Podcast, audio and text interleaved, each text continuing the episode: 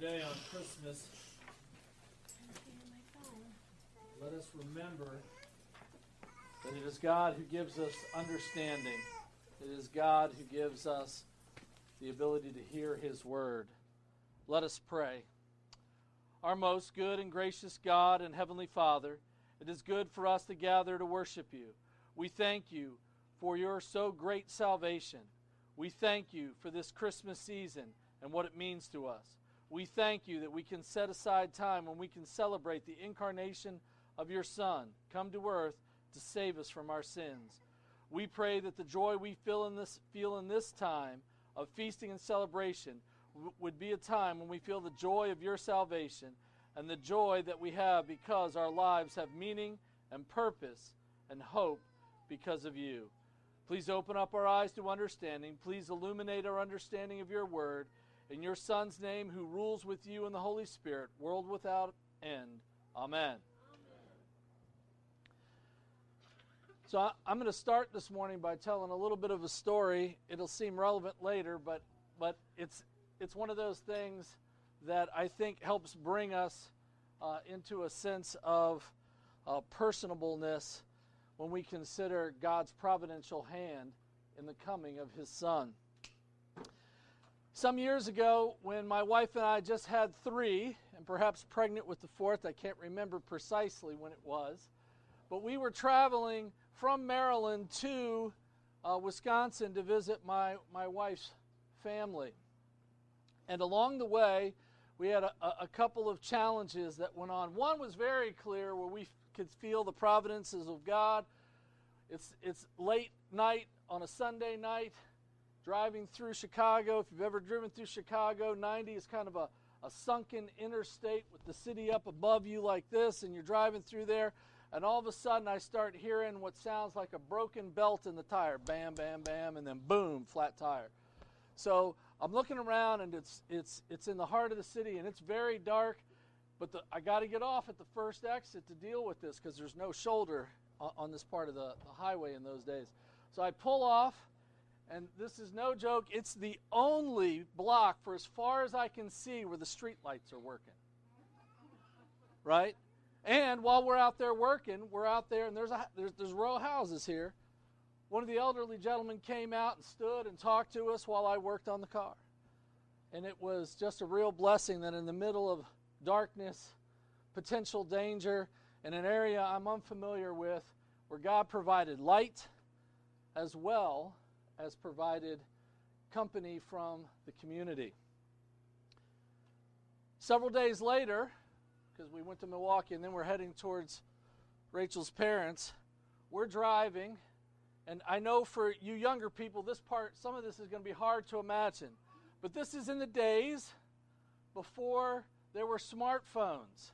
This is actually in the days before most people had cell phones, right? And so we're driving and we're heading into central Wisconsin and we're in farmland and we're driving along. It's a beautiful sunny day.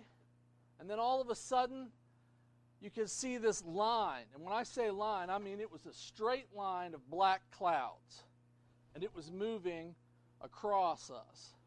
And I'm looking at that and I think, man, that looks pretty ominous. And within five minutes, the entire sky is black. I mean, black, black.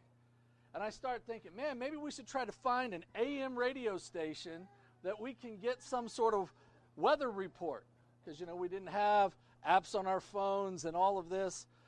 No one could call us to tell us hey watch out. I was listening to the to the news this morning. They talked about bad weather.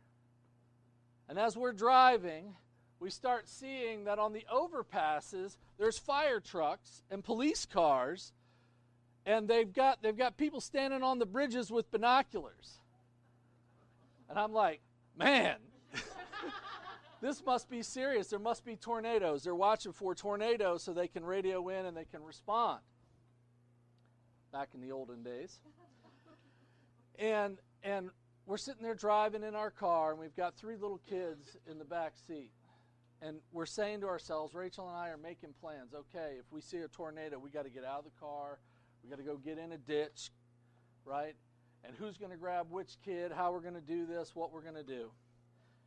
And of course, um, we do make it safely through that storm. We saw some heavy rain, some other things, but we saw no tornadoes. We get to her parents' house, and Rachel's mom is just utterly stressed out because she'd been hearing reports that all along the interstate we're going, tornadoes were dropping down all around us. We couldn't see it for the blackness and the rain, but they were dropping down, and where we were driving, we were safe. And here we see again the providences of God. Sometimes we see immediately, like the lights and a, a, nice person in the community coming out to us, as bringing us um, an understanding of God's providential hand. In the second story, it's, it seems like almost, uh, if, if we don't believe in luck, of course, but dumb luck. We're just going along and the storms are all about us, and we are living in ignorance of God's providential hand. And you see, sometimes we fail to realize God's providential hand. Sometimes it's abundantly clear, and other times there are forces outside of us, greater, going all around, bringing difficulties to us, and we don't see God's providence. Additionally, have you ever felt pressures from people, government officials, maybe leaders in your community, and you feel the hand of the tyrant, and you say, Man, that's putting pressure on me. Or maybe you felt times where things beyond your control, sickness, death in the family, and you say to those things, Where is the providence of God? I want us to think of this today. I want us to think about three things when we consider the Christmas story. I want us to think about God's sovereign hand. I want us to think about heaven and earth become back in sync. And I want us to think about what our grateful response should be, and that is praise and proclamation. Let us once again hear our gospel reading today with a few additional verses. And it came to pass in those days that a decree went out from Caesar Augustus that all the world would be registered. This census first took place while Quirinius was governor of Syria, so that all went to be registered, everyone to his own city. Joseph also went up from Galilee out of the city of Nazareth into Judea to the city of David, which is called Bethlehem, because he was of the house and the lineage of David, to be registered with Mary, his betrothed wife, who was with child. So it was that while they were there, the days were completed for her to be delivered. And she brought forth her firstborn son, and wrapped him in swaddling cloths, and laid him in a manger, because there was no room for them in the inn. Now there were in that same country shepherds living out in the fields, keeping watch over their flock by night. And behold, the angel of the Lord stood before them, and the glory of the Lord shone round about them, and they were greatly afraid. Then the angel said to them, Do not be afraid, for behold, I bring you good tidings of great joy, which will be to all people. For there is born to you this day in the city of David a Savior, who is Christ the Lord. And this will be a sign to you you will find the babe wrapped in swaddling cloths, lying in a manger.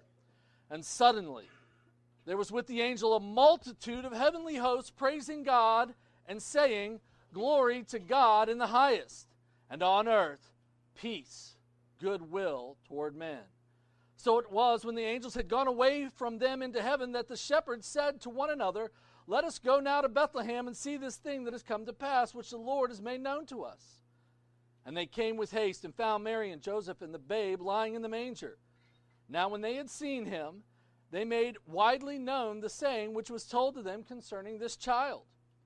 And all those who heard it marveled at those things which were told to them by the shepherds. But Mary kept all these things and pondered them in her heart. Then the shepherds returned, glorifying God and praising God for all the things that they had heard and seen, as it was told to them. Now, in this, in this story that we see that we're very familiar with, we see a tyrant. When hard things come upon us, we see sometimes a tyrant. Sometimes it's a person, sometimes it's circumstances, sometimes it's our health. And those are things that come upon us we can't control. We see that a decree went out from Caesar Augustus. And that all the world, and of course, this word world here isn't world like we think about world. This is oikoumene. This is the, the world that is the Roman Empire. And he says the, the, it goes out for them to be registered. So all went to be registered, each to his own city. And it says that Joseph and Mary went to the city of David. And of course, he is from the lineage of David. And it says that he took his wife Mary, who was pregnant and with child. You know, we believe in the sovereignty of God and his providence because the Word of God teaches us these truths. We readily accept God's providence when our sins are forgiven and when we can easily see God's care and provision for us. On the contrary, when we go through inconveniences, difficult trials, or suffering, we tend not to respond with the same gratefulness for God's sovereignty. In our minds, we keep such daily hindrances and sufferings not as the providences of God. You know, I'll just pause right here. You, you know, one of the most frequent places we don't think about these providences? Traffic. That's God's providence. He's called you here, you live here, He's called you in this day to experience things. Or how about this? How about the sickness of our children? These are just small, small inconveniences, although they can be trials at times. But these are God's sovereign hand. In our minds, we keep such daily providences and sufferings not as the providences of God. We declare, What is God doing? I cannot see any good coming from this.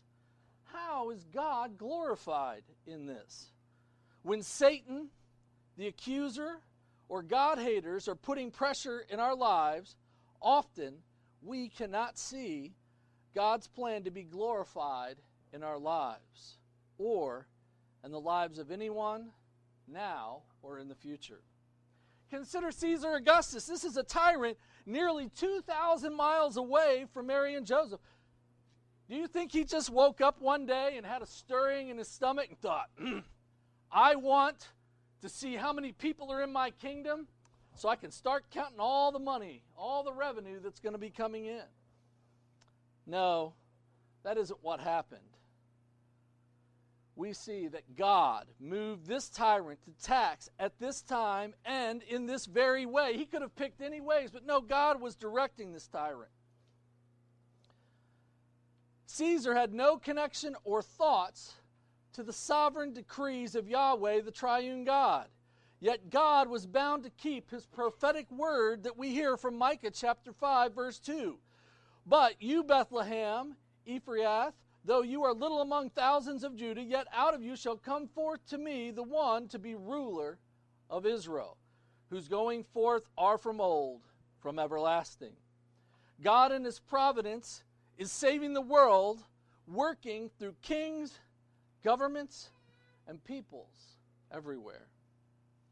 We see in 2 Peter beginning in verse or chapter 1 in verse 20, knowing that first that no prophecy of the Scripture is of any private interpretation, for prophecy never came by the will of man, but of holy men of God spoke as they were moved. That is, how they were carried along by the Holy Spirit.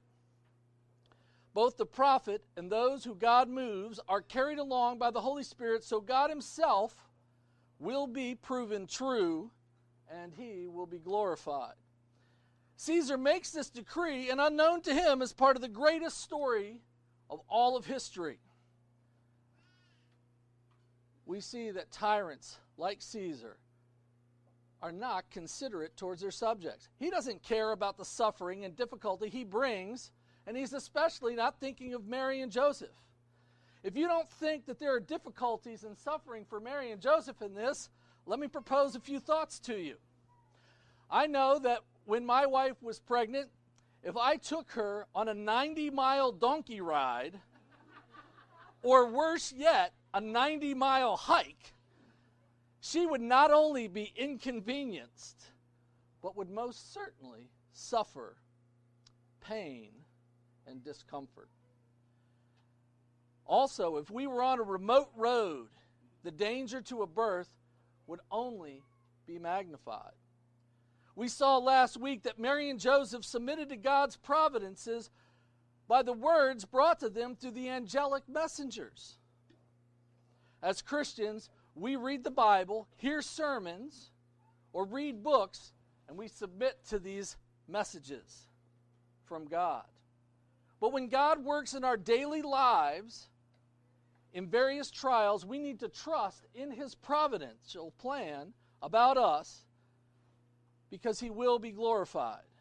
We can rest in the assurance of His faithfulness. 2 Timothy chapter 2 verse 11 tells us this. This is a faithful saying, if we died with him, we shall also live with him. If we endure, we shall also reign with him.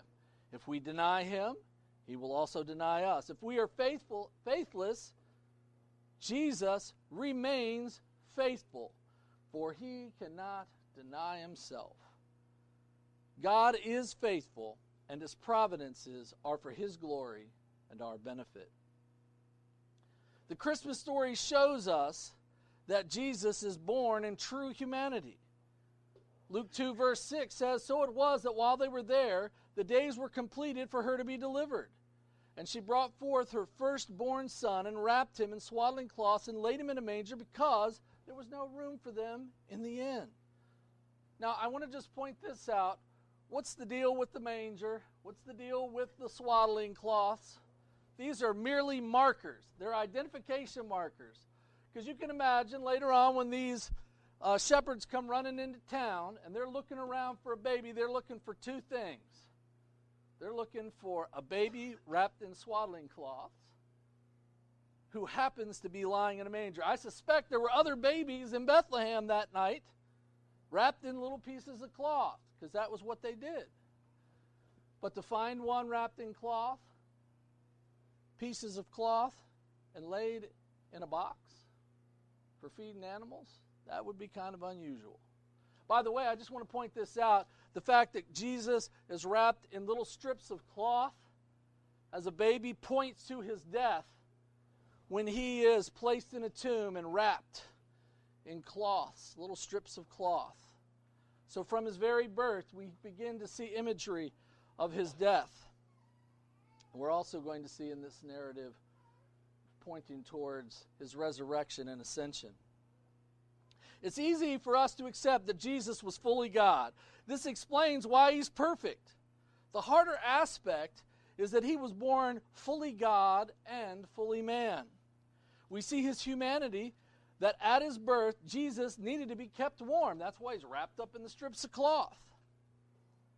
And just like Adam, the first Adam, Jesus, the second Adam, was born hungry. Remember when God created Adam? He gives two instructions right away. One is about taking dominion and being fruitful and multiplying. But the very second instruction is about what to eat and what not to eat. When God created Adam, he was hungry. He was going to have needs, and God addressed those. But Jesus, the second Adam, was born hungry, just like every baby who's born is hungry. We see also that Jesus, throughout his whole life, continues to eat. We see that Jesus slept in Luke 8. We see that he cried in John 11. We see that he suffered in Matthew, Luke, and John. We still think that Jesus was somehow not fully like us. Maybe I should say we live with an understanding that he's not fully like us. But Hebrews chapter 2 verse 17 tells us this, therefore in all things he that is Jesus had to be made like his brethren, that's us, that he might be merciful and a faithful high priest in things pertaining to God to make propitiation, that is to say to be made so that he could die for our sins and pay that price for all the sins of his people. For in that he made him for in that he himself has suffered, being tempted, he is able to aid those who are tempted. He was tempted, the scriptures tell us, in all ways as we are. And we see that Jesus was tempted just because we need to be delivered from the bondage of sin. He came down just like us, like it says in Philippians 2, beginning verse 6, who being in the very nature of God, did not consider equality with God something to be used for his own advantage. Rather, he made himself nothing by taking the very nature of a servant and being made in human likeness and being found in the appearance of a man, he humbled himself by becoming obedient to death, even death on a cross. Jesus was born by the ordinary means of childbirth. Jesus was as every other baby, needy for time. And as the last verse of Luke 2 tells us, that over time, in verse 52 of Luke 2, it says, Jesus increased in wisdom and stature and in favor with God and man. He grew up, he had to do chores. He needed, think about this now. As a baby, he needed his parents to help him to be obedient. Because it is actually Mary and Joseph who later on are going to take him to the temple so that he can fulfill all things of the law, so he can be circumcised. We are, just as Jesus was, dependent on one another to walk in faithfulness to God. You know, the narrative then shifts to more angels. Last week we talked about the response that Mary and Joseph had to the angels, but there are more angels yet in the story. And remember, we talked about last week how the reason that you see Mary and Joseph start, start with being afraid is because when the angel of the Lord shows up, it's always about judgment. God's bringing a message, and maybe there's hope in there, but there's always judgment when the angel of the Lord shows up. But instead, this angel shows up, and it's about joy and peace. Verse 8 tells us that they were in the same country, shepherds living out in the fields. And of course, we know about this, we understand this. And it says that when the angel showed up, and the glory of the Lord shone round about them, they were greatly afraid. They were weak in the knees, their strength left them. We see this over and over in the scriptures. And he says, I bring you good tidings. This good tidings is the gospel, it's what lifts us up.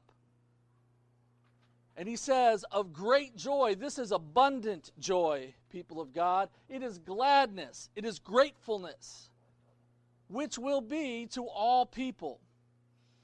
And of course, he says, born in the city of David, there's a Savior, there's a deliverer. Now, I want to pause just for a second. Remember, it's been 400 years since the last prophet talked. Now, John comes and he comes in as a prophet and begins preparing the people, and he's talking about judgment. They know they're in need of a Savior.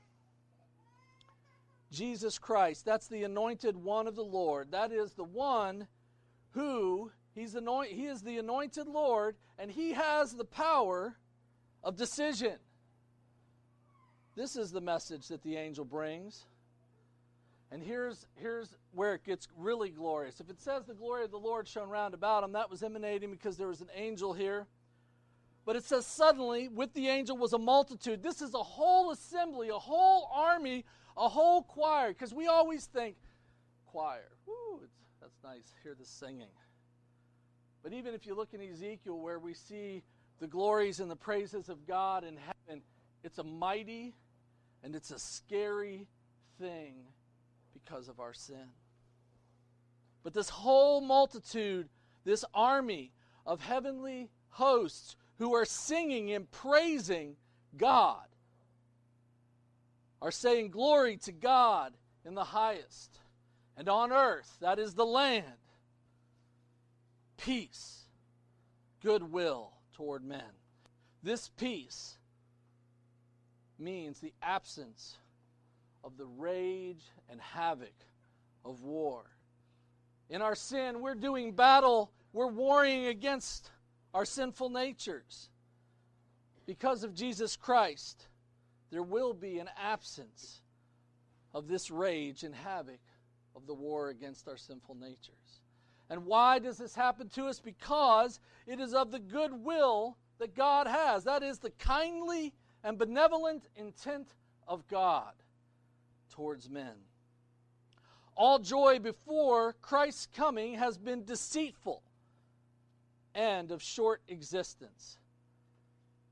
But this is not just joy, but a great joy so boundless that its blessings fully compensate for all pains, distresses, and anxieties of this life.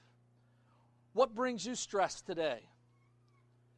Joy and peace are given to you in Christ. But there's more. In his abundance, there is so much more. Our Old Testament reading today spoke of the tyrant of Midian wielding the rod of oppression against God's people. We see that in Isaiah 9 4, it says that you, this is God, have broken the yoke of this burden. And that the staff of his shoulder, of the tyrant's shoulder, this staff that the tyrant leaned upon, this rod of the oppressor from Midian to the people of God, tells us, this passage tells us, it speaks of the deliverance of God's people. The yoke of the oppression is broken. The staff which holds up the shoulder of the oppressor is removed. We also see in verse 6 of Isaiah 9, again, the Christmas card passage that we've seen so often. For unto us a child is born, for to unto us a son is given, and the government will be upon his shoulder. Notice the comparison where the tyrant, the oppressor, the things that are creating stress in your life, God has broken that rod that holds up the shoulder of the oppressor. And instead, we see that the government, all the things of the world, how it runs, will be upon the shoulder of Christ Jesus.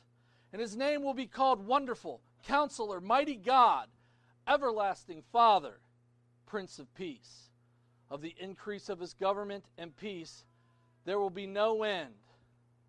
Now, this piece is really important for us as the people of God. Why? Because all of the world, every person, everything that's going on is upon his shoulder. His providential hand is at work. So much so, we have peace in Christ Jesus that we are able to die in peace because our sins are forgiven. Now, returning to our Luke 2 passage, we hear of heaven and earth. It's important to note that until the time of Jesus' birth, we have only seen angels praising God in heaven.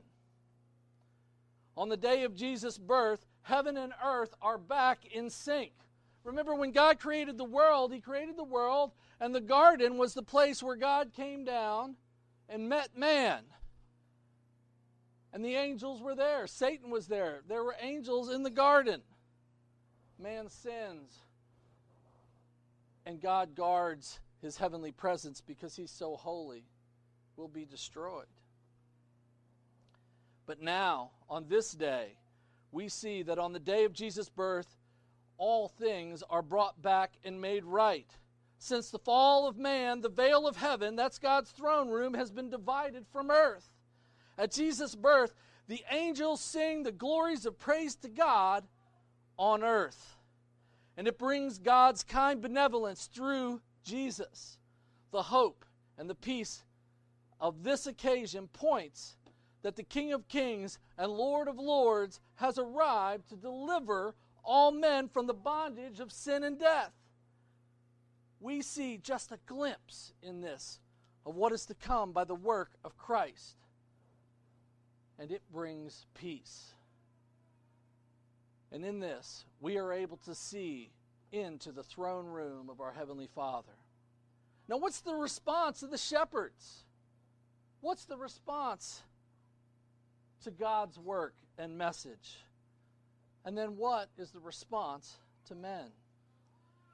It says there, beginning in verse 15 of Luke 2 So it was when the angels had gone away from them into heaven that the shepherds said to one another, Let us now go to Bethlehem to see this thing which has come to pass.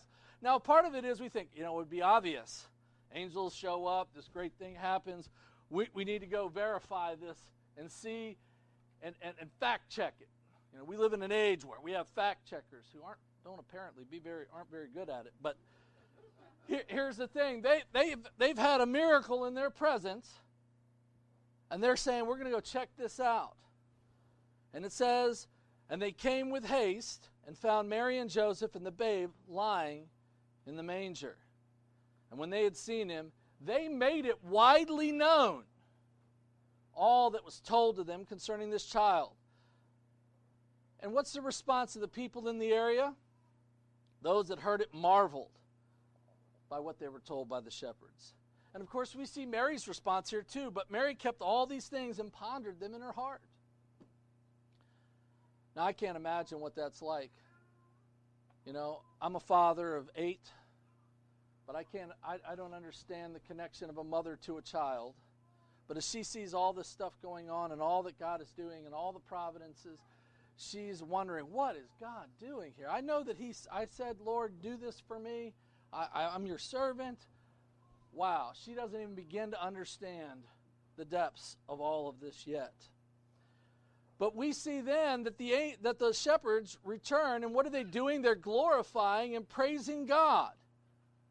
For what? For the things they'd heard and seen.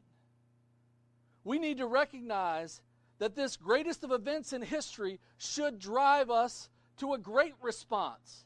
The message of the birth of Jesus is not of a private sort of salvation, but salvation to all people.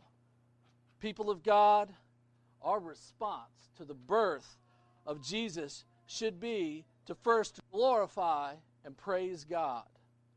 I want to just pause right here. We've done that just a little bit today. You know, our theology talks about after we've confessed our sins, we are elevated up into the heavenlies and we are worshiping God together. And I was thinking about this. I've seen some of our, our, our Christian brothers and sisters that I know around the world putting up their services and they're worshiping God and they're in the presence of the Almighty. And here today we've been singing, we're still in the presence of God.